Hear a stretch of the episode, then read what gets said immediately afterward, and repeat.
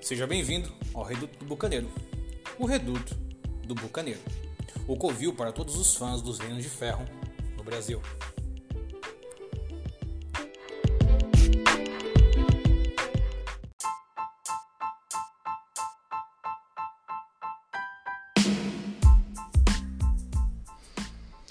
Fala amigos bucaneiros. Semana passada, na última semana de março, foi lançado o prévio do Reino de Ferro Hacken e do novo Monstro Nomicon. Material que estava sendo aguardado já há algum tempo, já que era o primeiro material que a Privateer Press lançaria após o livro do Oblivion. O material que, enfim, deu uma espécie de desfecho e fim aos seus quase 20 anos de produção. Estamos aguardando o que, vai ser do seu Wargame, mas o RPG é o primeiro material lançado depois do último livro Oblivion de 2019.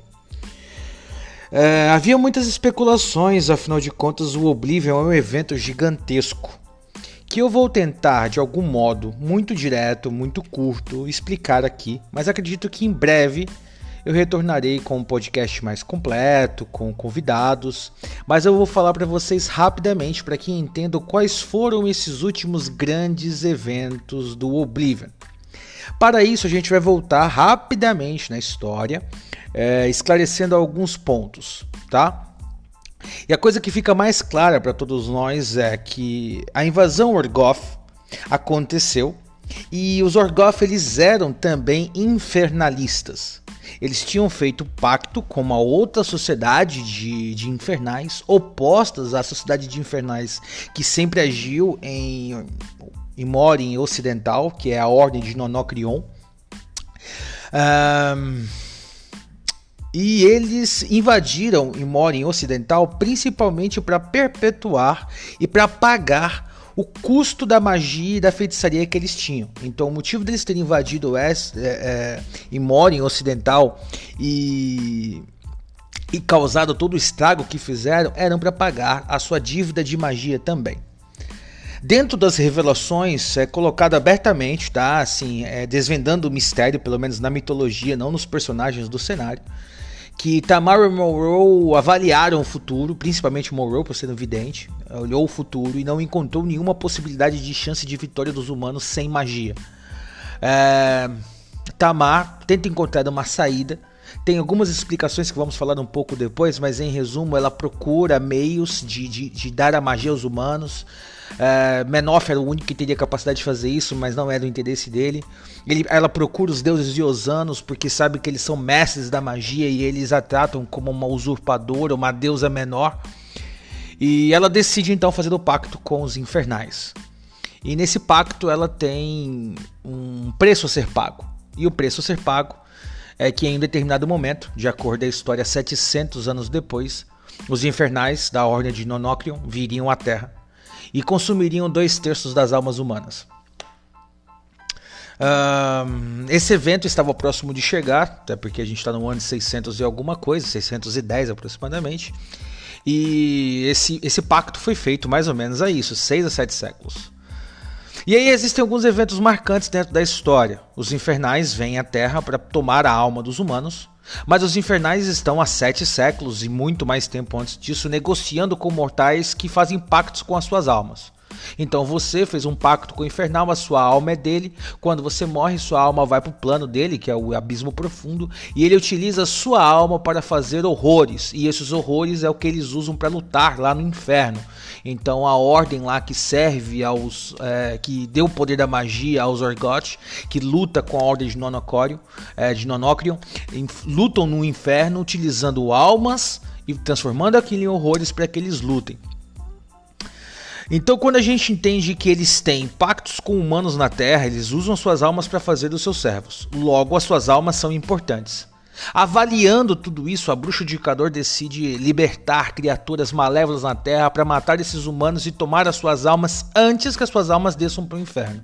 E isso faz com que os infernais tenham que vir para a Terra quase um século antes da data, de forma é, acelerada, apressada, sem ter tanto poder quanto deveriam estar. Essa é uma grande é, justificativa que permite que haja um grande combate, haja um grande embate e os humanos da Terra não sejam completamente destruídos. Assim acontece, os infernais vêm para a Terra, a porradaria come solta, os exércitos são obrigados a se unir, então você tem grandes conjuradores de guerra e forças é, militares rivais lutando uma ao lado da outra, você tem Kriegs ajudando os humanos a lutar hum, também por interesse, mas porque se não houver humano, não tem força de Kriegs, e se os infernais é, matarem todo mundo, enfim, é, ninguém ganha. E como muitos dos servos de Krix não têm alma, então eles saem na porrada mesmo sem problema, porque se cair a sua alma não vai ser deles. Então, isso é explicado ao longo de muitos textos, muitos contos, mostra a perspectiva de todo mundo que está envolvido no combate. E lembrando que nesse momento em Reino de Ferro, o cenário já se encontra em uma guerra quase em escala mundial. São três grandes romances, os atos de guerra, é, que explicam tudo o que acontece. Existem vários warcasters que já morrem ali, uh, o início do combate nos céus com as, com as airships, skyships. Então a porradaria já está pegando feia. Quando acontece a invasão dos infernais, toda a previsão dos infernais é descrita pelo eremita. É um iosano, um buscador que tem já perdeu a noção de idade, e ele escreve isso como se fossem profecias dos fins dos tempos. Há vários embates dentro do cenário que descobrem assim uma passagem que pode levar sobreviventes para longe daqui, para a galáxia de Cyrus. Uh, de forma resumida, uma parte da população consegue passar por essa passagem e ir embora da Terra se salvando. Uh, os infernais são expulsos, mas um percentual muito grande de pessoas morrem. E é assim que o hacking começa. Então nós começamos o hacking em um momento pós-ataque infernal, pós um baque seríssimo das forças militares, Uh, algumas personalidades e pessoas indo embora para uma espécie de portal, então há esse rumor, dizem que foi né, o que aconteceu. Então a gente começa realmente um jogo baseado no hacking. E para quem não sabe o que é hacking, hacking é uma espécie de missa fúnebre. Então o cenário tem essa sensação de reconstrução. Ao ler o livro do material e ao ler a sua descrição de cenário dos locais, você nota que isso é muito marcante. Você vai ver cidades onde falam, estradas estão sendo reconstruídas, muitas linhas de trens foram destruídas. Essa fortaleza está se levantando, essa guarda inteira morreu, esse líder morreu, esse aqui casou. Você nota que tem uma reformulação. E essa reformulação, ela serve muito bem para novas histórias que serão contadas porque há um momento de uma espécie de cessar paz de forma nacional, então óbvio que embates menores continuarão acontecendo, porém retorna meio que um soft reboot lá para o começo, onde os conflitos eram baseados em escaramuças e não em guerras abertas, em conflitos generalizados envolvendo cidades. Um, a gente acaba também um pouco da, das invasões militares e religiosas e isso permite muitas coisas para dentro do cenário nesse processo de reconstrução. Então você tem soldados longe da sua casa, você tem nações que tiveram que trabalhar unidas, então um soldado de Signa que foi enviado para Cador pode não retornar e ficar por lá e decidir ter vida, a mesma coisa o contrário. Então isso facilitou para o andamento do jogo é, uma maior e facilidade de mistura de pessoas. E esse clima de perda é muito constante, tanto é que o jogo ele aconselha trocar aquele bugigangas natural do D&D quinta edição pelos mementos, que são objetos que trazem para você uma, uma lembrança direta sobre, sobre tudo que tudo que ficou do mundo passado. Você nota que os reinos de ferro no momento eles começam a ser reconstruídos. Eles estão passando ainda pelo lambendo as feridas da reivindicação, declame um momento que envolveu os infernais. Uh, essa, esse flagelo dos infernais acertou algumas nações mais fortes do que outras, e ainda há um momento confuso e estranho entre qual é a situação real das coisas. O jogo avança em cinco anos, e nesse momento ele é colocado que Signar liderou a, a reconstrução do mundo e deu apoio ao culto de Cyrus novamente. eles se uniram como uma grande nação e isso acelerou o processo de refinamento tecnológico, grandeza artística e reconstrução da sua nação. Você nota que é, a, alguma a, a, ordem de iluminação que é focada em atacar e lutar contra os infernais receberam maior, maior amparo, receberam maior investimento, é, houve uma reconciliação da ordem da iluminação com servos, com tamaritas e com membros da, da igreja de Menof. Então, qualquer pessoa interessada em caçar infernais pode entrar na ordem da iluminação, então não é mais algo restrito exclusivamente como uma ordem morroana. Nesse processo de reconstrução, a maior aliada, o maior aliado de Signa foi os reinos de Hu, que se mantiveram quase intactos durante a reivindicação uh, e utilizaram esse papel deles como fora da guerra para serem hoje os maiores diplomatas das nações. Então eles são agora dentro do cenário é uma peça verdadeiramente importante, tanto é que pela primeira vez um personagem rulês, um anão, está na capa do jogo. Enquanto o sul vai bem, mostra que os lobos do norte ainda estão lambendo as suas feridas. A nação cadorana foi quebrada pelo meio quando membros da alta corte estavam envolvidos com infernais. O livro dá a entender que houve insurgência trabalhista, problemas direto nas cortes, é, e Cador, que estava em plena expansão, sofre sofre radicalmente. Então dá a entender que nós temos ruínas, fábricas cadoranas abandonadas, cidades completamente largadas. Ao mesmo tempo, essa pancada também acertou com muita força os fanáticos do protetorado sendo que a igreja entrou em uma espécie de cisma, onde alguns quiseram continuar essa visão fanática e outros abriram mão de que essa ideia de conquistar o reino inteiro, isso era uma coisa é, apenas uma vontade humana do hierarca Voile. Então uma galera de Menof sumiu, foi embora para Azul, outra parte também atravessou o portal e o que nós temos hoje são cidades completamente devastadas do protetorado. Existem cidades onde praticamente não tem ninguém, é, tá silêncio, ruas vazias e apenas alguns mulambos realmente vivendo por lá. Esse panorama do mundo de hacking verdadeiramente facilita muito o entendimento do cenário. O livro ele tenta ao mesmo tempo abraçar os jogadores novos e tenta dar uma base e um bom ponto de recomeço aos jogadores veteranos. Então você vai encontrar informações que são absurdamente abreviadas para os novos, ajuda a esclarecer algumas coisas na cabeça dos velhos também, mas você nota que é apenas um panorama de início. O livro é extremamente mais reduzido, ele explica todo mundo e o conceito das vivências e explica parte dos reinos é, em 50 páginas, sendo que o Reino de Ferro segunda edição utilizava 100 páginas para isso e praticamente não explicava nada dos reinos e sim dos modos de vida. Mas ele consegue compilar tudo de uma forma muito direta e prática para um jogador que chegou agora e quer ler um pouco sobre o mundo, mas que não tem que enfrentar pela frente dezenas de páginas. Em apenas duas páginas, eles conseguem nos dar um panorama muito claro da cosmologia que eu farei questão de descrever um pouco para vocês, para entender como as coisas foram colocadas com seus pontos finais e foram, e foram facilmente descritas para nós. Então fica muito claro que a origem do mundo para os humanos gira em torno de Menof, criador dos homens, andava na terra, enfrentou a serpente devoradora. Na luta com ela, eles, enquanto se engalfinhavam, criaram montanhas, rios e lagos. E eles viram que estavam destruindo a terra e para isso eles foram para Urcaen, né, que é o mundo espiritual, aonde eles continuaram a sua luta. Essa é a visão do mundo da criação do mundo para o panorama dos humanos. Para os toloides, ou gruns e gubers, uh, acredita-se que os dois eles eram forças descendentes de Dunya. Dunya criou seus primeiros humanos, criou suas primeiras crias e a sua cria mais importante foi Menoth, que lutou contra o seu grande inimigo, que era a serpente devoradora. Dessa luta e do sangue de Dunya, outras criaturas horrendas também nasceram e existiram na Terra a corte divina dos elfos, saíram de Savana para o reino de Ios. E essa fuga de Savana para Ios foi feita às pressas porque eles já estavam sofrendo com invasão de infernais.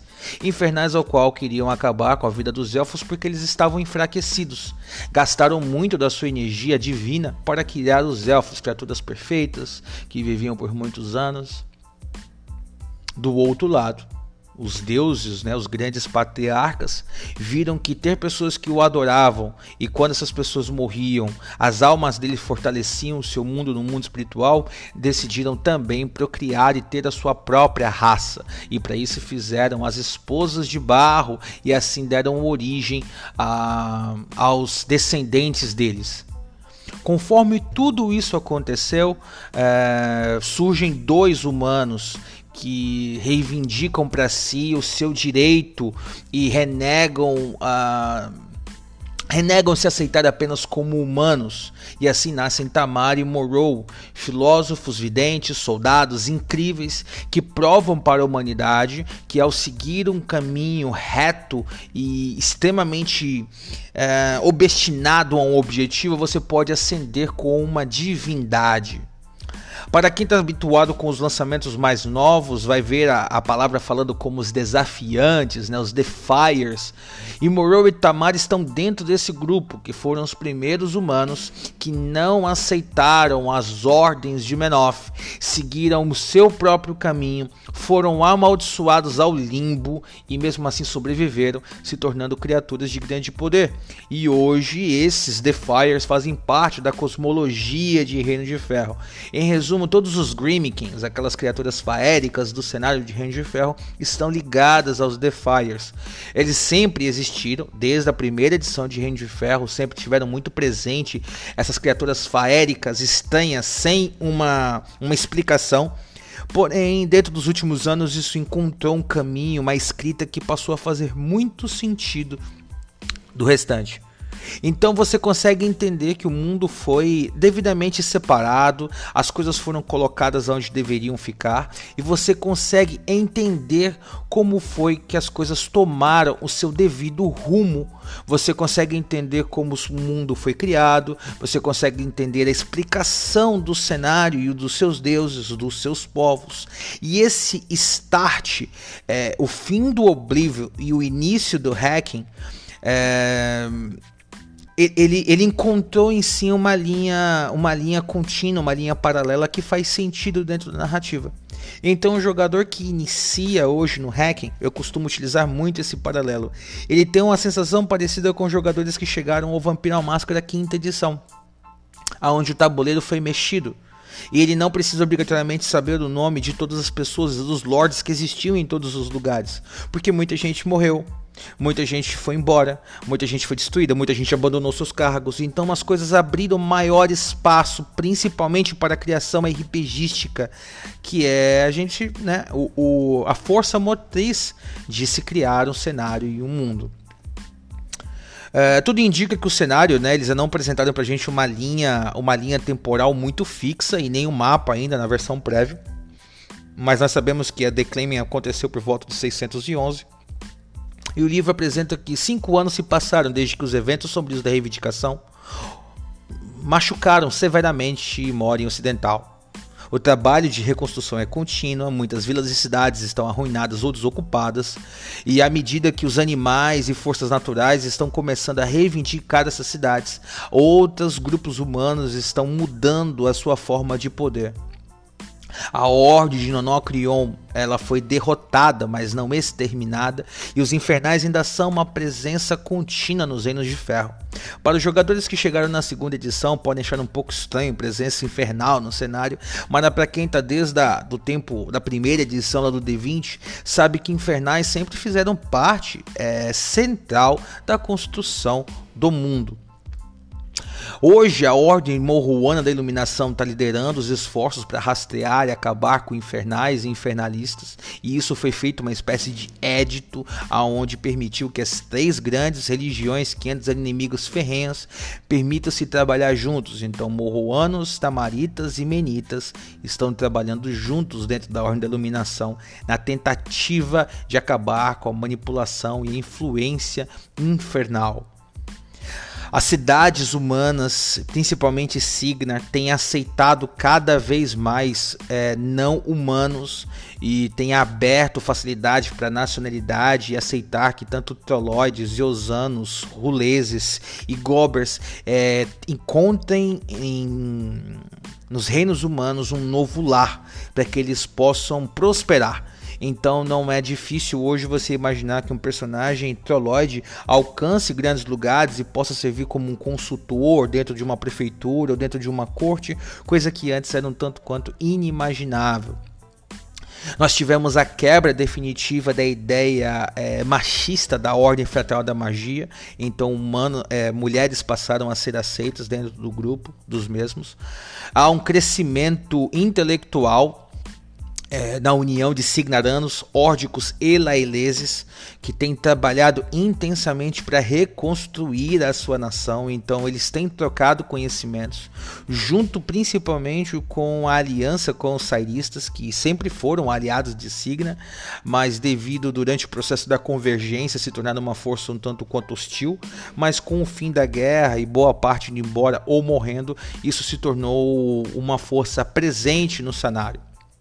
Em contrapartida, Cador hoje é uma nação tanto quanto vazia. É, a, a, presença dos infernais na corte infernal fez com que houvesse um problema de declínio econômica, agitação civil e problemas diretos de ordens de comando no exército depois que ele estava tão grande.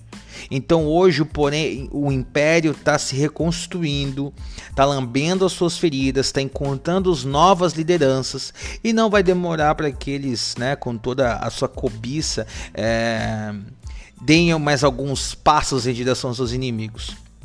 A gente tem algumas mudanças nas ordens. Ios expandiu parte do poder, dominou algumas terras que antes eram dos Scorns.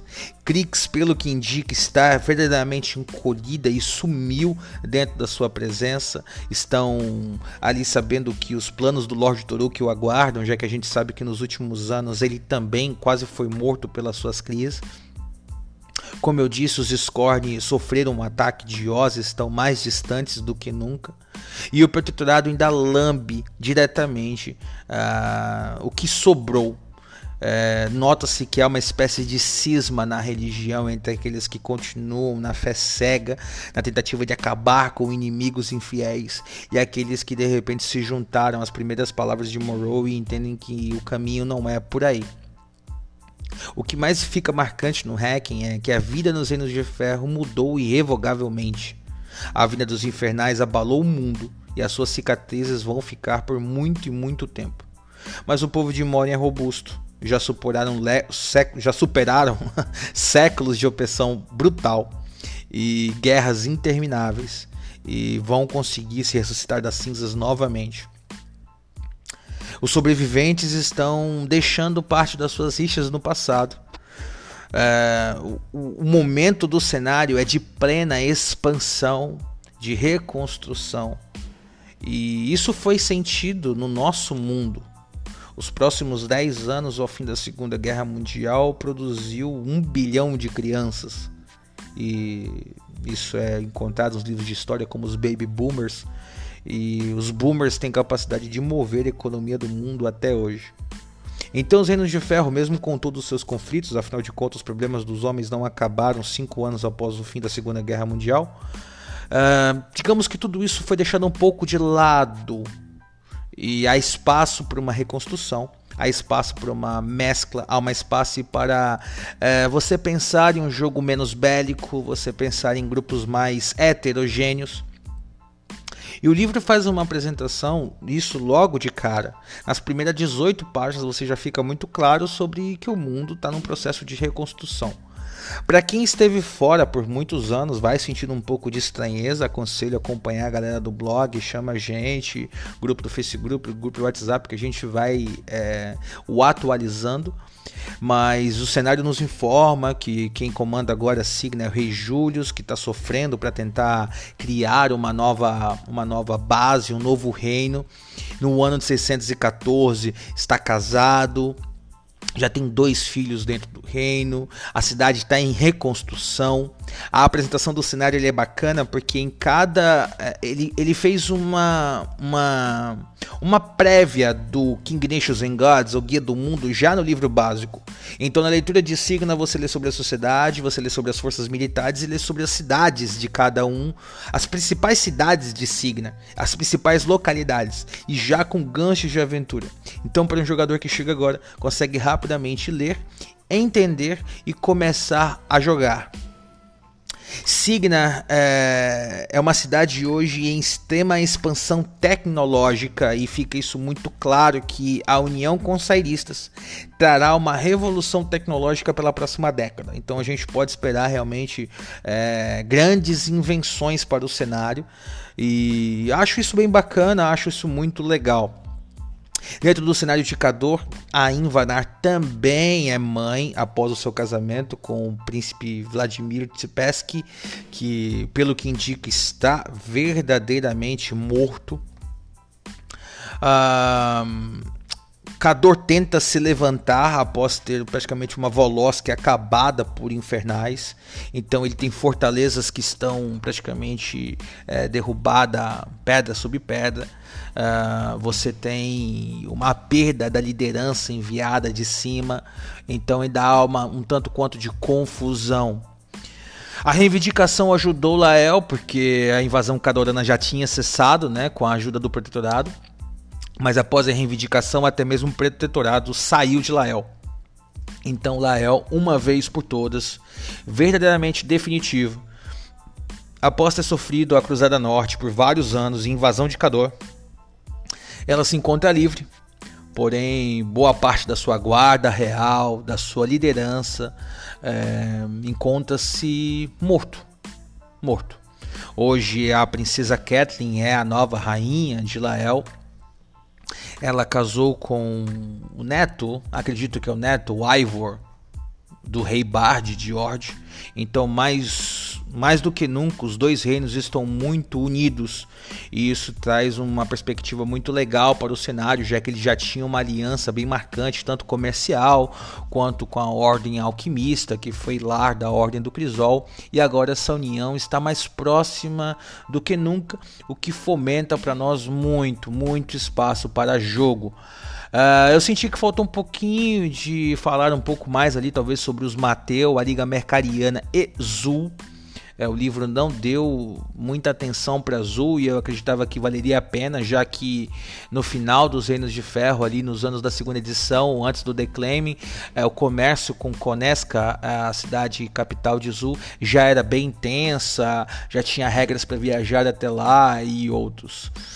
Uh, bem, como eu disse, o protetorado está verdadeiramente quebrado, ferrado, abandonado, não está sem lideranças, mas o cenário em si está confuso, enquanto em alguns lugares estão voltaram a, a produzir gigantes escondidos para preparar um novo ataque.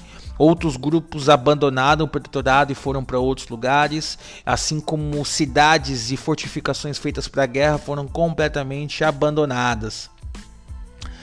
É, como a gente sabe, Krix é sempre um gigantesco mistério. É, e com a morte de, de vários Lord Liches e Lord Toruk estando ainda lambendo as suas feridas, Uh, não se sabe muito sobre qual é o andamento e o que, que vai ser daqui para frente. Então, a leitura do texto de Krix ela é muito padrão, assim como Ru. Não mudou muito, você lê os textos antigos e os novos, hum, acho que faltou um pouquinho mais de dedicação. Ios, como sempre, é, nós temos poucas informações sobre os iosanos. É, a maior fonte de informações sobre Ios ainda é o Guia do Mundo mas pelo que dá a entender, realmente o Declaiming os acertou com muita, com muita, com muita força. Dentro da mitologia do Oblivion, é, os deuses élficos foram mortos verdadeiramente pelos infernais. Foi parte do tratado com Tamar. E o Declaiming os consumiu. Uh, então os Osanos estão se reerguendo, mas estão mais radicais do que nunca e se fecharam definitivamente, ainda mais com a descoberta de Nissor e a união com os Nis. Então esse é o panorama básico sobre o cenário do mundo. Uh, hoje, para o narrador começar a construir o seu jogo, ele encontra uma maior facilidade de mistura ele também não precisa se preocupar em todos os nomes de todas as pessoas, porque muita gente pode simplesmente ter morrido no seu jogo, então te permite de você fazer uma nova construção e começar a aprender do zero. E o livro foi verdadeiramente resumido, porém bem resumido. Você tem uma boa explicação para começar a jogar. Mas indefinidamente, independente dessas escolhas, o Hacking é um jogo fúnebre. Ele tem aquele clima de pós-apocalipse, né? ele tem aquele clima de pós-grande evento. Então ele há essa necessidade, essa comoção, seja de atacar quem me abandonou, seja de fazer das pazes com quem era meu inimigo, seja de lamber as feridas de como era no passado, seja retomar antigas rixas, seja abandonar rixas antigas, não importa. É, todo jogo deve ser embalado pelo hacking, essa sensação de perda, onde praticamente todas as pessoas perderam algo ou alguém. Lembrando que Hacking foi um evento grande, é, tão grande, bem, quanto. Acho que não chega a ser tão grande, pelo menos porque durou tanto tempo, mas foi um evento verdadeiramente grande, porém ele foi rápido. Então, quase todas as pessoas foram afetadas pelos infernais, mas nem todas as pessoas viram os infernais. Então, ainda há muita lenda, ainda há muito rumor, ainda há muita confusão mas é inegável que esse evento influenciou a vida de todos os imoreses. Vamos aguardar novidades, ainda tem muita coisa a ser avaliada dentro do livro e em breve eu retorno com maiores novidades. Até a próxima!